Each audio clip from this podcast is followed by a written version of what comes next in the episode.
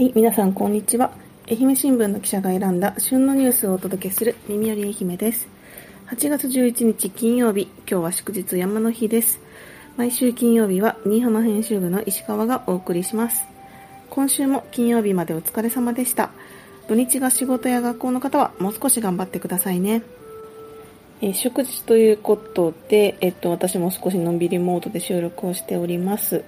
えっと、お盆休みに入ったっていう方も、あの、これを聞いてくださっている方には多いんではないかなと思います。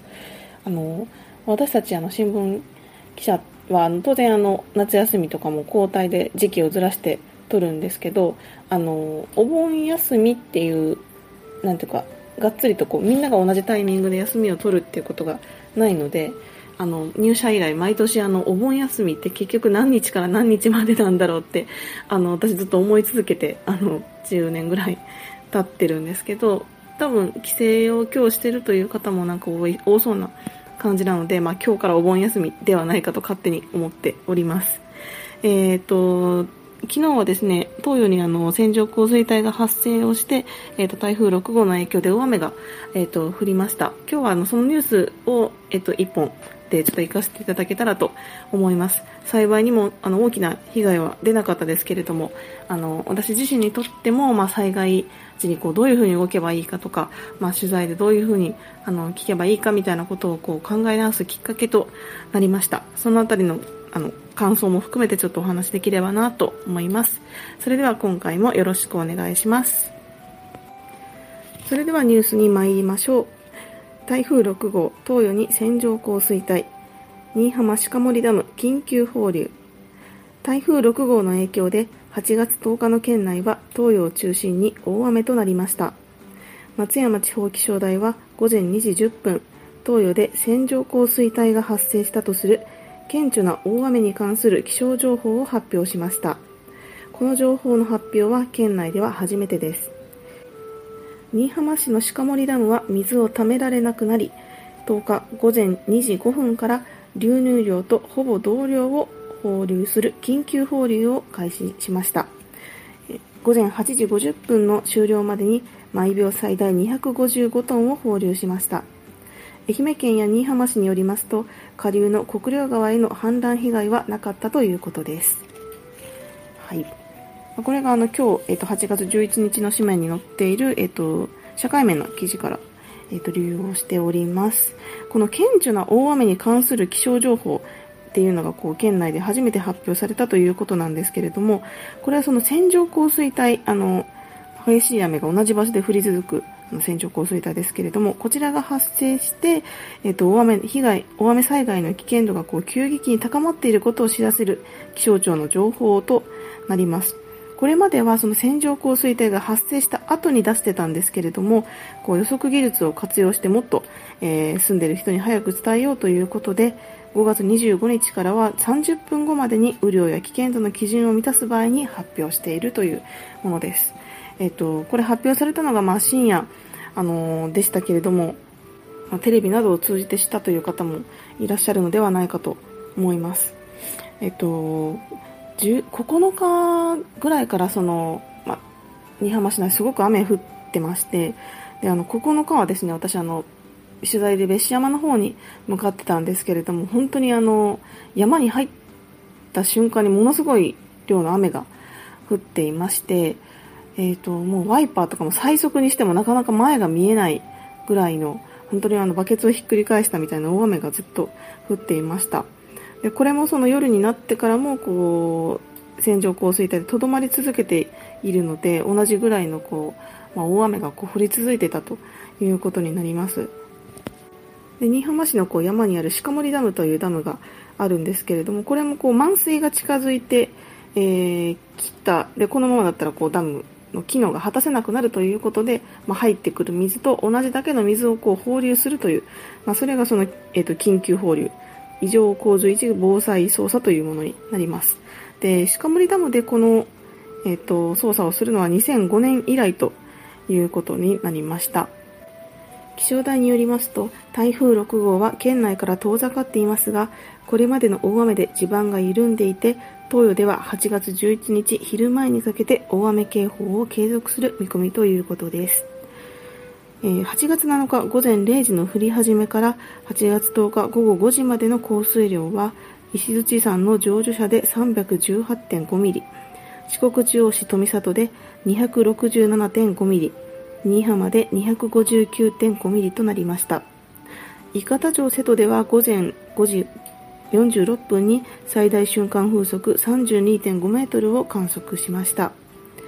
愛媛県災害警戒本部のまとめによりますと8月10日午後7時現在で新居浜市と西条市の合わせて967世帯1786人に避難指示が出ていました。国道や県道などでも通行止めが発生をしました。新居浜市内ではあのマイントピア別紙観光施設のマイントピア別紙がその県道の通行止めの影響でその、え、県道から山側にある、えー、トーナルゾーンのツアートーナルゾーンへのツアーを中止したりとか、えー、トーナル歴史資料館旧波出羽水力発電所も臨時休館となりました。えー、JR 四国では8月10日午前に強風の影響で予算線の伊予三島新居浜間の運転を一時見合わせました。大雨で運休が続いていた淀線は午後から段階的に運転を再開しました。えー、空の便では松山空港発着便は福岡発松山行きの、えー、日光便が欠航。県内発着のフェリーも午前中の便を中心に欠航したと、えー、交通への影響も出ていました。この台風6号はあのもっとこう前の予測では、えーと、四国をこう直撃する形でのまあ、進路予想っていうのが出てたと思うんですけれども、まあ、結果的にその台風はそう四国から離れたところでこう、えー、と進んでいってきましたけれども、そのね、直撃しなかったということが良かったなと思うんですけど、まあ、こうしてこう台風が離れたところでもこう線状降水帯が発生してこう大雨が降るっていうことがこう今回の経験であのすごくあの身に染みて感じました。からこう離れてるから安心とこう油断するんではなくてこうしっかり天気予報とかあの発表情報を見てこう備えるっていうことが必要なんだなということを感じた一日となりました。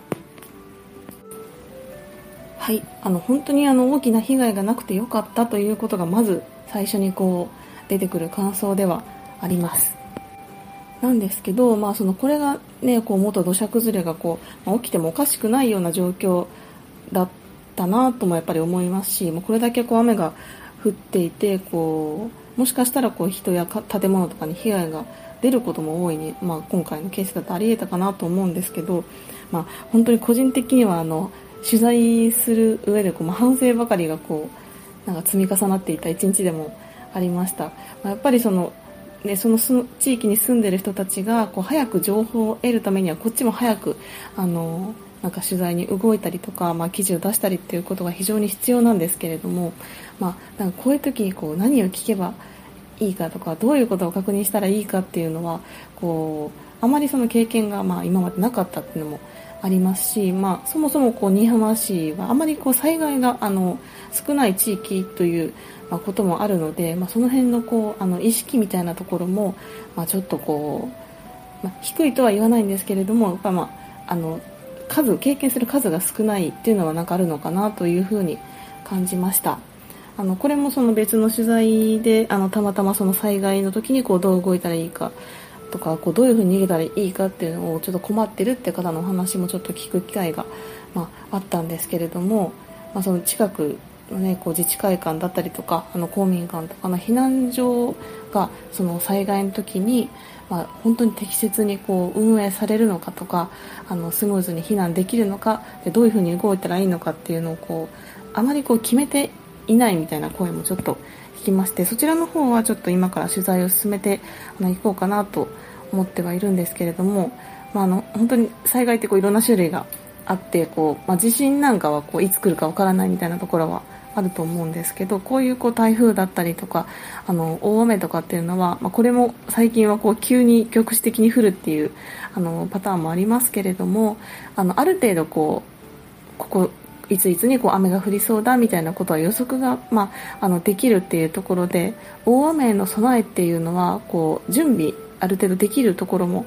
あるので、まあ、あの取材体制もそうですしこ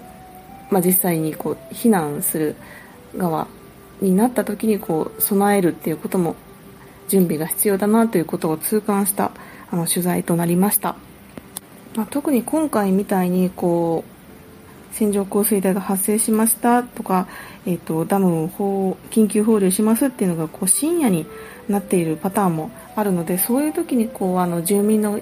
人にこうどういうふうに情報を届けなきゃいけないのかっていうところはその私たちもそうですし自治体がこう出している情報をきちんと検証することがあの必要だなということもあのすごく感じました。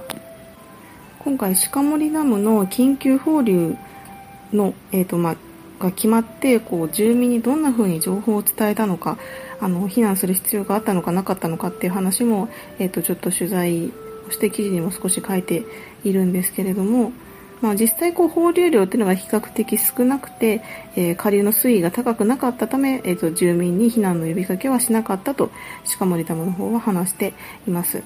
で新居浜市によりますとその緊急放流の連絡を受けてからですね国領川の水位やダムの放流量で降っている雨の量から氾濫の危険性が低いと判断して避難情報は出さなかったということです。まあ、どんなことが起きていてどんな理由でその判断になったのかだったり、えっと、適切な情報がこう住民の方に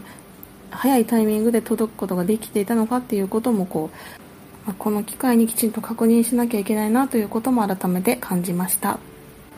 今日紹介した記事は愛媛新聞オンラインから読むことができますチャプターや放送の詳細欄にある URL にアクセスしてご覧ください耳より愛媛では平日は毎日旬のニュースをお届けしています。ぜひフォローもお願いします。はい、エンディングです。最後まで聞いていただきありがとうございました。今日はちょっとあの、真面目な感じで、真面目な感じというかはい、あの、今までこうね、明るいニュースを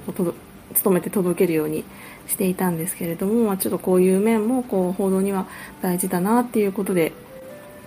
つらつらと思ったこともちょっとお話ししてみました。なんかあんまりまとまってない気がしますけどまあいいかな。いいかなと思います。はい。えっ、ー、と昨日の秋山さんからは、えっ、ー、とコンビニでよく買うものおすすめの食べ物はありますかということで、えっ、ー、とお話しいただいてるんですけれどもコンビニはなんかついついこう寄ってえなんやろうなんかあんまりそのスイーツのところもまあ見ますけどそんなによく買うほどではないですね。でもなんか、ついついやっぱりよく買ってしまうのは、あの、飲み物のコーナー、あの、なんかあれ、チルドカップっていうんですかね。あの、カップにもともと入ってる、なんかコーヒーとか、なんか飲むヨーグルトとか、野菜ジュースとか置いてあるコーナーがあると思うんですけど、そこは結構よく見ます。で、なんか、あの、ミルク系のコーヒ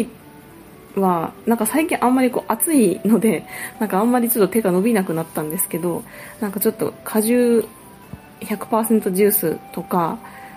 は最近ちょっと多いかなと思います。めっちゃ甘いもの飲みたいって時は、まあその、なんかミルク多めのカフェラテとかにするんですけど、まああんまりこれも飲みすぎてるとちょっと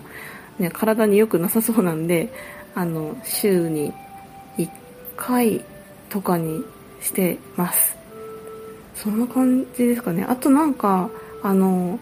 お茶？ペットボトルのお茶も最近なんかすごいいろんな種類があのあって、まあ、ジャスミンティーとか、あの、ルイボスティーとか、なんかウーロン茶もその台湾ウーロン茶みたいなのがファミリーマートにあってそれが好きでよく飲んでるんですけどやっぱコンビニで一番買うものは飲み物率がすごい高いですねでもなんか個人的にはなんかペットボトルに入ってる甘い飲み物っていうのはなんか炭酸飲料以外買わないようにしててなんかそんなにこうあの 甘いもの取りすぎないようにしようっていうのはあるので大体ペットボトルで買うのはなんかお砂糖入ってない普通のお茶が多いです。それも最近は暑いんでいっぱい入ってるなんか 600ml とかのやつをよく買うかなと思います。おすすめの食べ物はえっと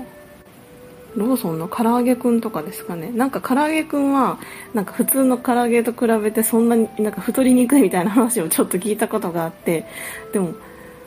あんま変わんないと思うんですけど、でも結構食べやすいんで、あの、小腹が空いた時とか、お昼食べそびれた時とかによく買っています。いろんな味あって美味しいんですけど、結局一番普通のスタンダードのやつが結局は美味しいよなっていう結論にいつもなります。はい。明日土曜日はデジタル報道部の竹下瀬奈さんです。えっと、